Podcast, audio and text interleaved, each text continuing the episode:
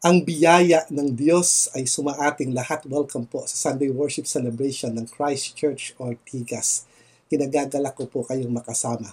At um, sa araw na ito, ating pong ipagpapatuloy ang ating pinag-uusapan patungkol sa ating Panginoon at ang uh, pangalan ng Diyos at ang ating um, theme for the month, The Great I Am. At um, sa mga susunod pang mga weeks, alam natin, lalo natin makikilala ang Panginoon. Gaano kahalaga ito? Mahalaga uh, na makilala natin ang ating Diyos sa pamamagitan ng kanyang mga pangalan. Dahil ito ay nagbibigay sa atin ng kalaliman pagdating sa ating pananampalataya.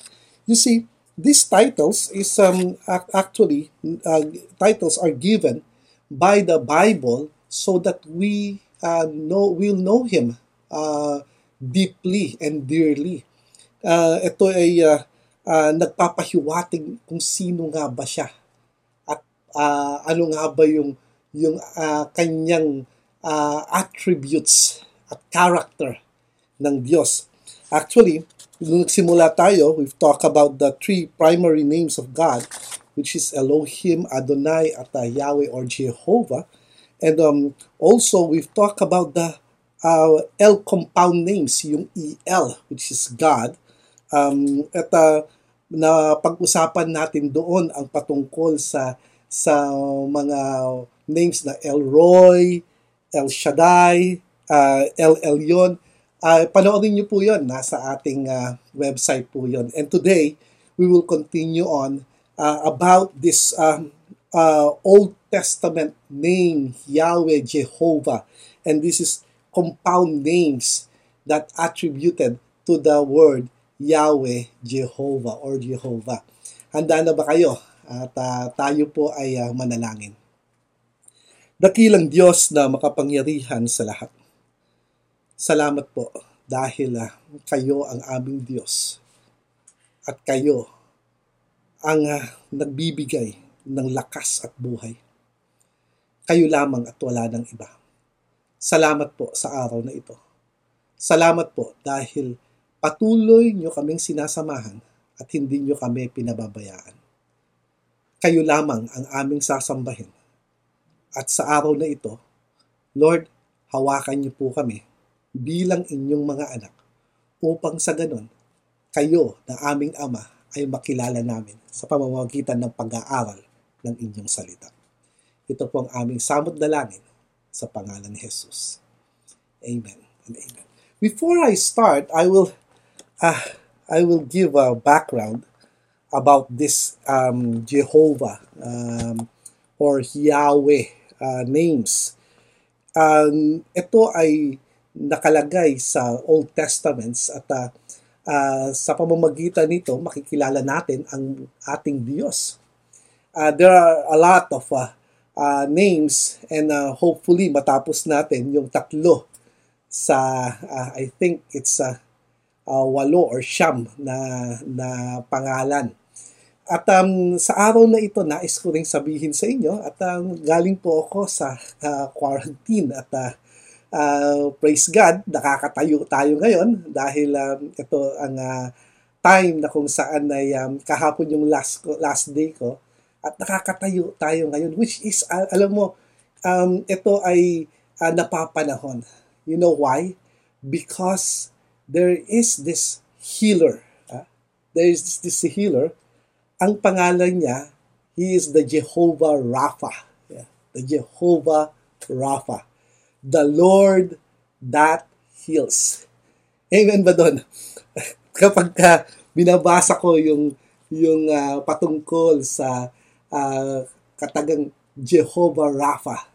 Ako ay nananalig sa Panginoon na siya nga ang Diyos na nanggagamot at uh, siya ay nagpapagaling. Ibig ko sabihin, nagpapagaling. Um, God revealed Himself as one who can heal the most incredible situation, the most horrible disease, in both Old Testament and the New Testament times. And since He never changes, those promises are still good today. Alam niyo ba yon?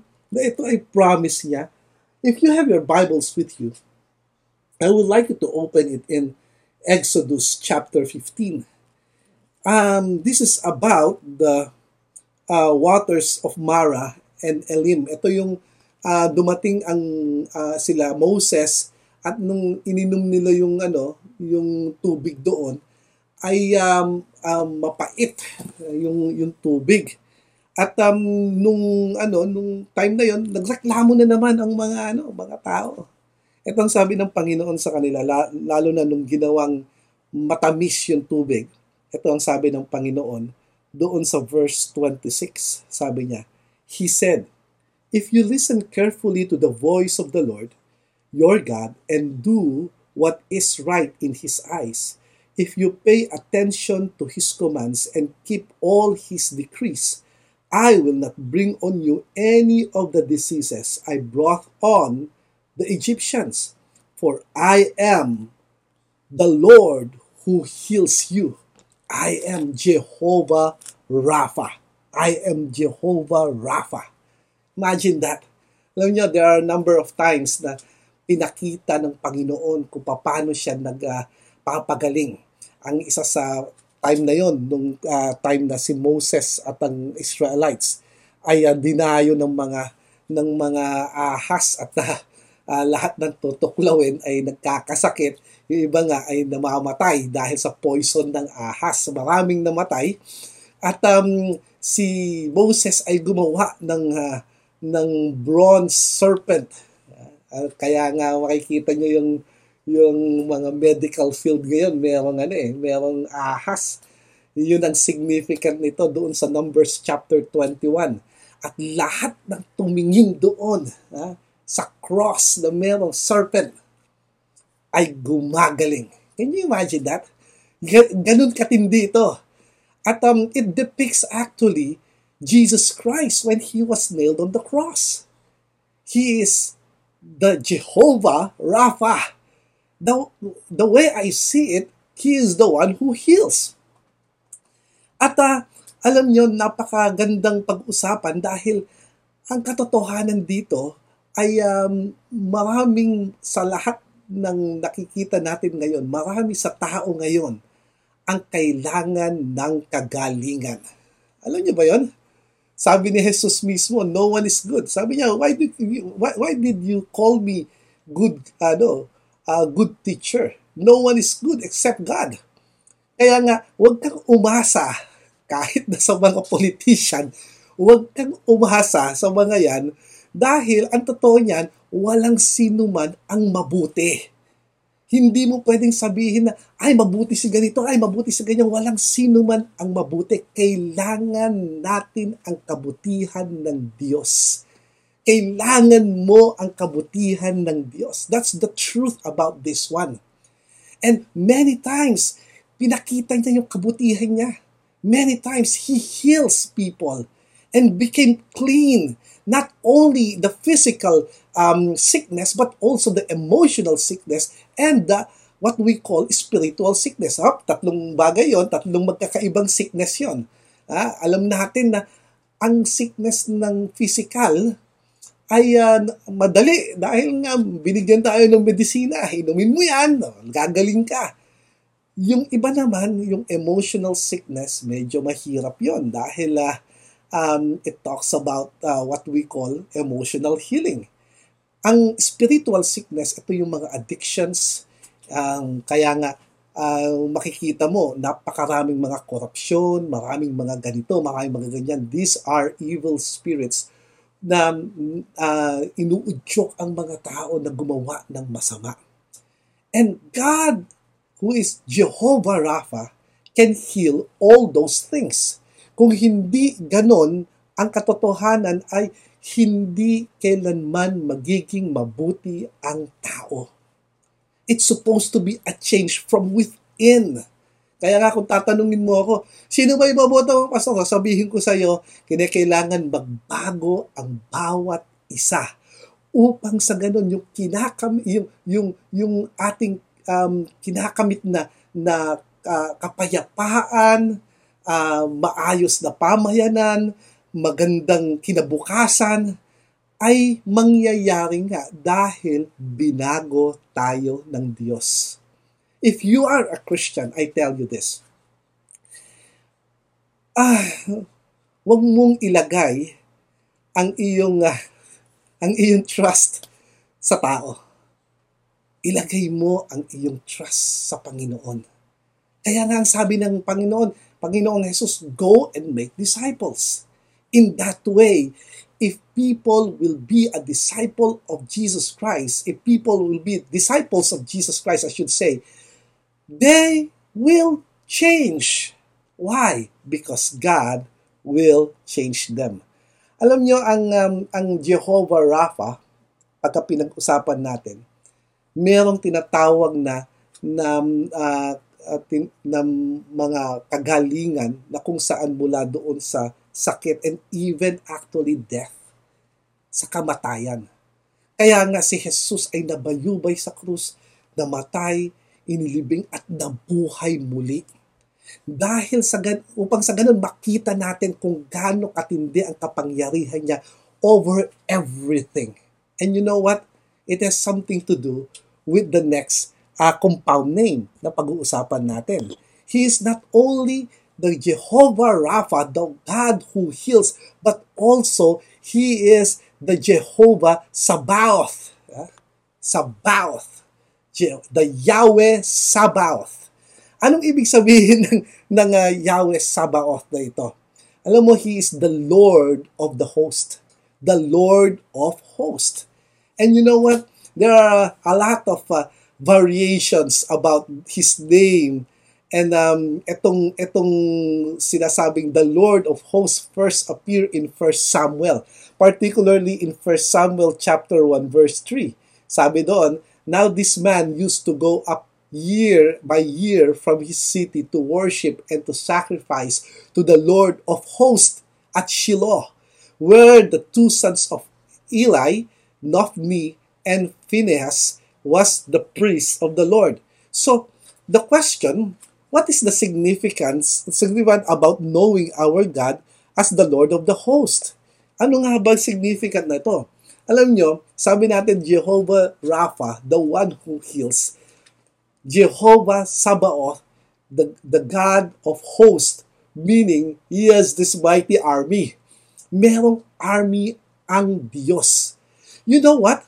When we say we are sick, people are sick, It that doesn't mean that um, uh, ang ang cause lang ng sickness na yon ay yung mga yung mga diseases at yung mga bagay sa paligid natin. The one that causes this sickness are uh, most likely in in the realms of the spirit. Anong ibig ko sabihin? Let me expound that one.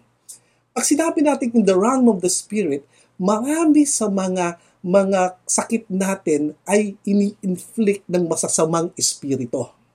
I don't have to to go on with details, but um, if you study what we call the uh, the demonic uh, um, attacks of the enemy, meron siyang papasukan na door sa buhay natin. At uh, doon habang pumapasok siya nag, nag, naglalabas siya ng mga ng mga uh, demonyo. At yung demonyo yun, na yon ay nagkokos ng lahat ng problem sa buhay natin. And you know what? He is the Lord of the host. He is the Lord of hosts. That means he has this mighty army that can um, defeat this army, this demonic army. It can mean God's people. At uh, sabi sa uh, Exodus chapter 12 verse 41, at the end of the 430 years, on the very day all the hosts of the Lord went out of the land of Egypt. It can be a human army. Di ba? It can be an angelic beings in Genesis chapter 2 verse 1. Thus the heavens and the earth were finished and all the hosts of them. It can be Jesus' angelic army. Joshua chapter chapter 5 verse 15. And the commander of the Lord's army said to Joshua, Can you imagine, dinayo si Joshua nitong nitong ano um the Lord the, the commander of the Lord's army and one thing sa pag-aaral ng ng tinatawag na na uh, Bible, sinasabi nila na ang dumalaw mismo kay kay Joshua ay si Jesus, the Son of the Living God. Because He is the commander of the Lord's army. Amen ba doon?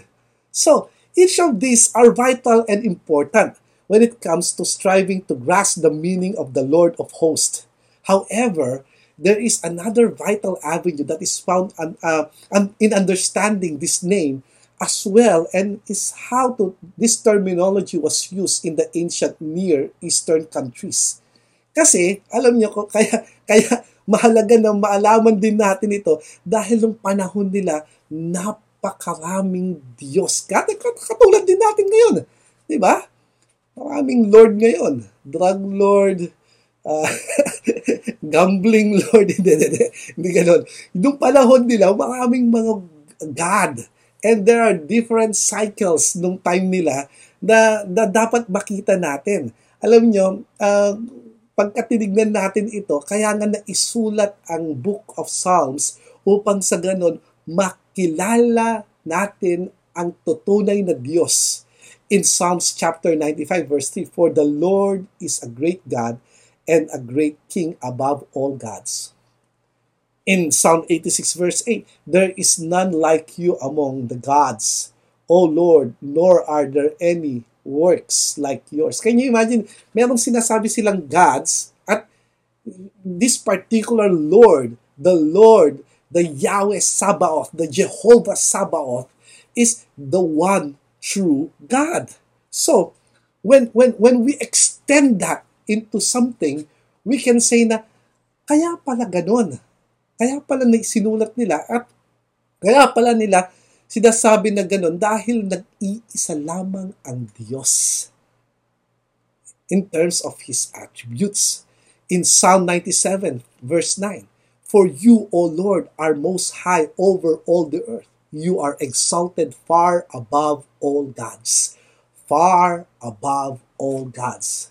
And in Psalm 135, verse 5, For I know that the Lord is great and that our Lord is above all gods. As clearly showing the God whom you and I are here to worship is truly the highest God, which makes Him the God above all else.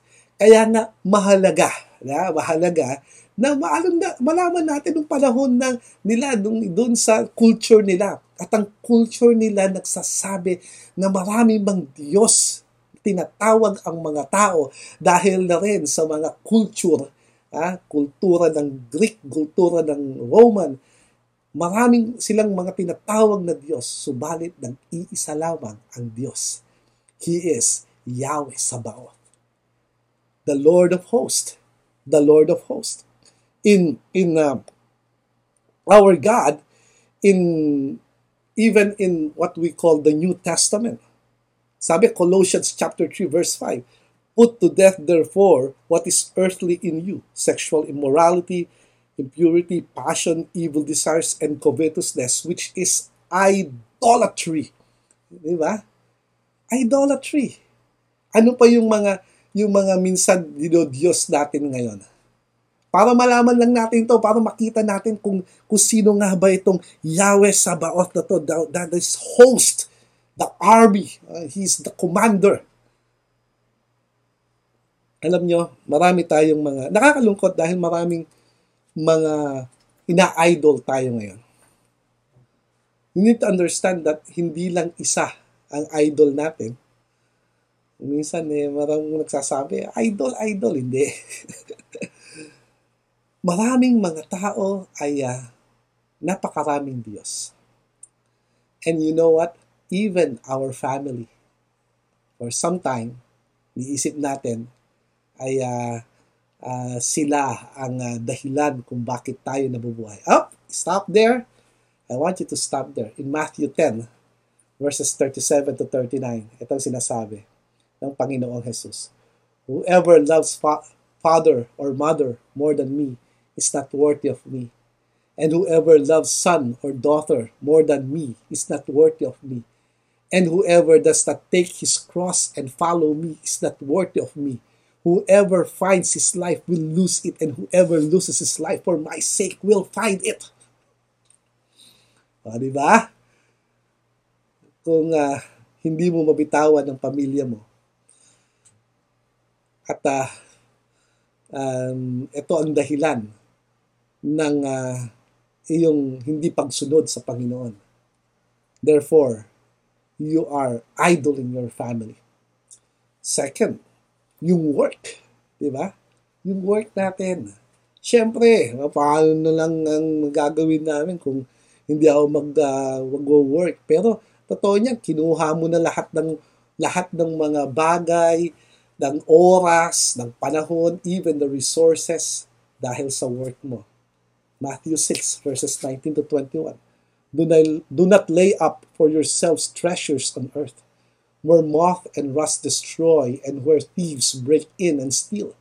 But lay up for yourselves treasures in heaven, where neither moth nor rust destroys, and where their thieves do not break in and steal. For where your treasure is, there your heart will be also. This is um, not my uh, idea. This is Jesus Christ talking. Kung ang trabaho mo ay number one at isinangtabi mo ang pananampalataya mo kay Jesus, malaki ang problema mo because it's called idolatry. Another thing, hobbies, entertainment. Wow. Alam mo, nang panahon ko na ako ay palaging umaakyat ng bundok, lagi kong ano eh, lagi kong binibigyan ng emphasis. Umakyat ako dahil para kay Lord. yeah, right? Ito na yun. Sabi sa Philippians chapter 3 verses 4 to 6. Though I myself have reason for confidence in the flesh also, if anyone else thinks he has reason for confidence in the flesh, I have more circumcised on the eighth day of the people of Israel, of the tribe of Benjamin, a Hebrew of Hebrews, as to the law, a Pharisee, as to zeal, a persecutor of the church, as to righteousness under the law, blameless. Sabi dito ni, ano, ni, ni Paul mismo, sabi niya, kung meron akong confidence, may confidence ako sa ginagawa ko, sa church ko, sa, sa, sa ginagawa ko ngayon. Pero totoo niyan, hindi dapat ganun sinabi niya sa Philippians chapter 3, verse 7 to 8, sabi niya, But whatever gain I had, I counted as loss for the sake of Christ. Indeed, I count everything as loss because of the surpassing worth of knowing Christ Jesus my Lord. For this sake I have suffered the loss of all things and count them as rubbish in order that I may gain Christ. You see, Yahweh Sabaoth, or Lord of hosts, is positively the, the highest God above all other gods. Wala nang iba. He is the commander-in-chief. He is the head of the church. Kung iniisip mo na na meron pang above sa kanya, no. The Lord's army and He is the supreme commander. Sabi doon sa ano sa sa tinatawag spiritual war. 'Di ba? Sabi natin he is the Jehovah Rapha. So merong spiritual war. Sabi sa Ephesians chapter 6 verse 10 to 12, finally be strong in the Lord and in strength of his might.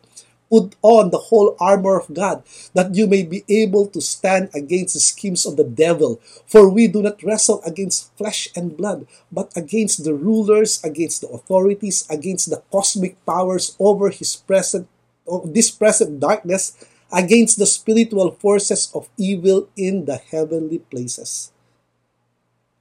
That means, ang lahat ng nangyayari sa buhay natin, at ito man ay nagbibigay ng, ng um, um, kahinaan sa atin, ito ay galing sa demonyo. That's why we need the Lord of the host. the Lord of hosts is the one who can um, who can give us that confidence to walk in this world. Siya lamang, the commander of the Lord's army. The commander of the Lord's army. The Lord of hosts is the same God of yesterday, today, and forever. And the Lord of hosts is our God, the highest God and commander in chief of the Lord's army. So, walang surprise na na ito ay ito ay inilagay sa Bible dahil dapat siya napaniwalaan, dapat siyang maitaas at tayo ay sumandal sa kanya, hindi kung kani-kanino.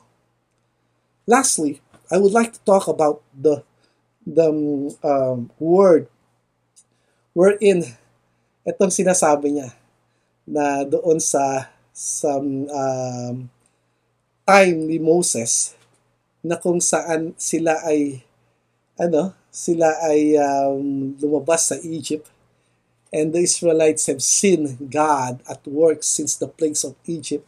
They have seen God free them from their bondage. They have seen they've been guided uh, by the cloud and the fire. They have passed through the Red Sea. They have seen that uh, God destroyed the Egyptian army.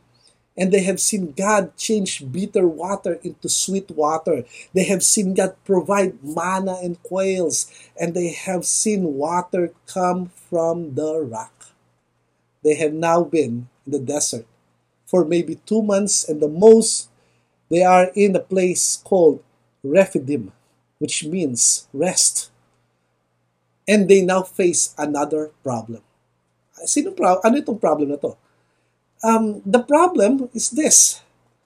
Um, merong ibang ano, merong ibang tao doon, the Amaleks. These are the descendants of Esau. And Esau bore in grudge in Jacob. Uh, that's another uh, story. But uh, this is the first enemy to confront Israel since their redemption.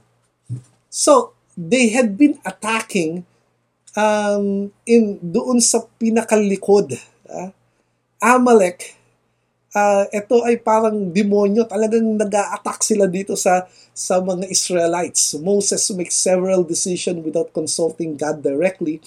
So, um, nung lumaban sila, uh, he chooses Joshua, and this Joshua was the first time he was mentioned, and uh, he he was uh, um, um, binigyan ng order, he was ordered to choose um, some men to engage uh, Amalek into battle. Uh, so, pumunta doon si si Moses doon sa, ano, alam niyo kwento na to, na tuwing itataas ni Moses ang staff ay nananalo ang uh, ang mga Israelites at tuwing ibababa niya natatalo ang Israelites. So, dito na uh, sinabi yung word na Jehovah Nisi. For the first time, they faced the army. Uh, and God told them to do nothing and watch Him at work. This time they had to work, but God brought them to victory. So, Moses built an altar and he calls it Jehovah Nisi. Nisi. The Lord is my banner. Amen ba doon? Sabi mo nga yan, the Lord is my banner.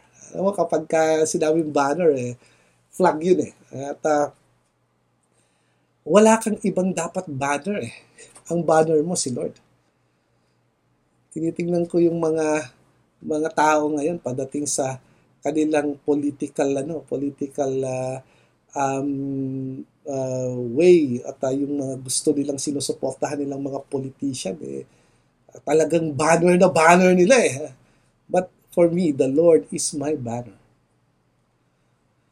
again again if you want true changes in your life and in this country and in this world you need Christ he is our banner he is our banner. You see, Moses flaunted the banner of Israel in front of the Amaleks. While the banner was visible, they would make progress. If it dropped, they began to lose. This is the lesson that must not be forgotten. When this place would not would remind Joshua of victory.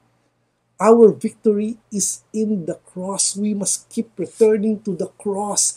Keep short accounts with God, not with people. Kaya nga, ang sabi ni Jesus, go and make disciples. Go and make disciples. If you want true changes, if you want those um, um, figures pagdating sa tinatawag ng mga mga uh, korupsyon, di ba? Kung gusto mong tumaas ang ang um, gawa ng ng Pilipinas pagdating sa COVID-19 na uh, intervention. Kung gusto mong kung gusto mong ayusin ang pamayanan mo, ayusin mo ang tao. Ibig sabihin nito, ipakilala mo si Jesus sa kanila at tanggapin nila si Jesus because without that, they, there can be greater change in this world.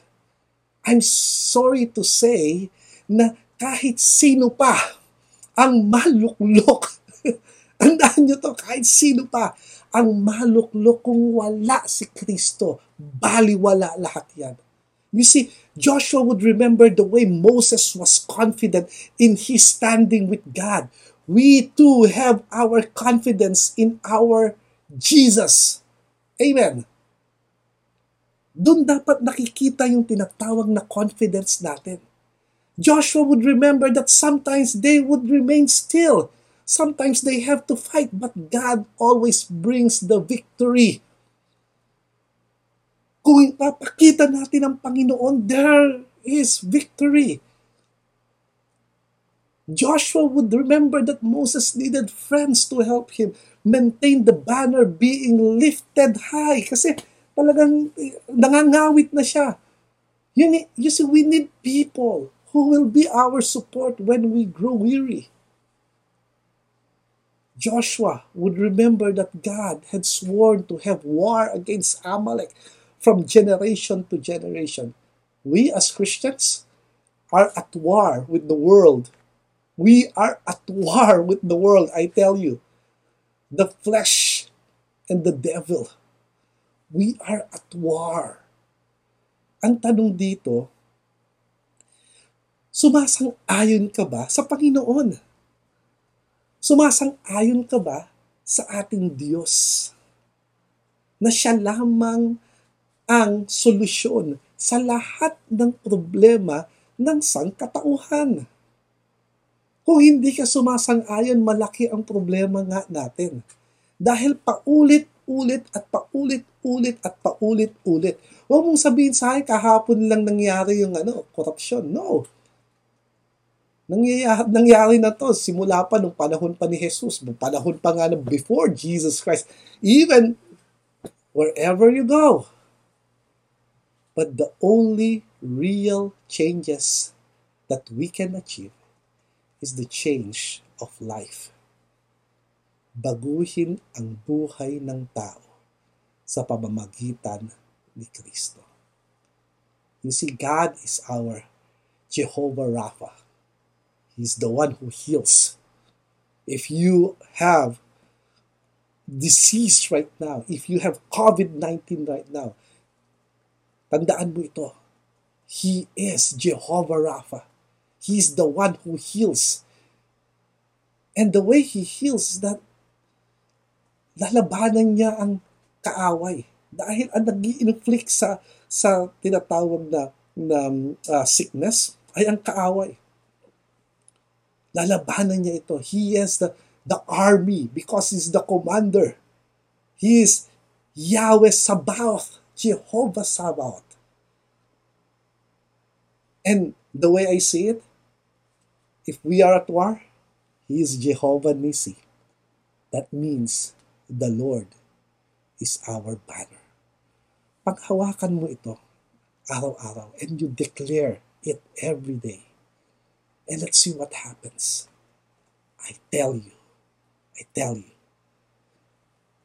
magkakaroon ng mga bagay na hindi mo akalain sa buhay mo if you declare Christ in your life. God bless you.